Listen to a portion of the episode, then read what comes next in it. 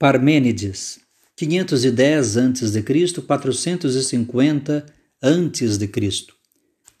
Um dos mais importantes de todos os filósofos pré-socráticos, em virtude de ser o primeiro a usar o raciocínio dedutivo, Parmênides acreditava que as aparências são todas enganosas, que a mudança é impossível e que a realidade é singular, indivisível e homogênea sobre a natureza. Conhecem-se poucos detalhes da vida de Parmênides.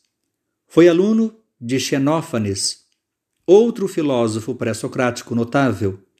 Proveio de uma família nobre e desempenhou importante papel no governo de Eleia, colônia grega na Itália.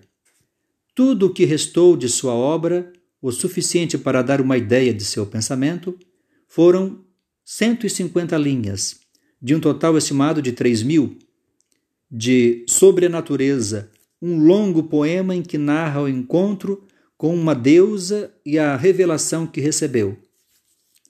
Não se pode conhecer aquilo que não é, nem proferi-lo. Parmênides afirmava que é impossível falar ou pensar sobre algo que não existe. Então, Qualquer coisa que possa ser pensada e expressa em palavras deve existir, mesmo que apenas na mente. Além disso, dizia que pensar em algo que é lógico implica a existência de algo que não é. Nada pode vir a existir, nada pode ser destruído.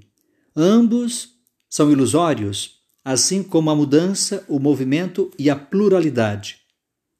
Ele é importante porque fez a primeira tentativa conhecida de dedução lógica e indagou sobre importantes problemas filosóficos de todos os tempos, como a natureza da existência e da relação entre a linguagem, o pensamento e a realidade.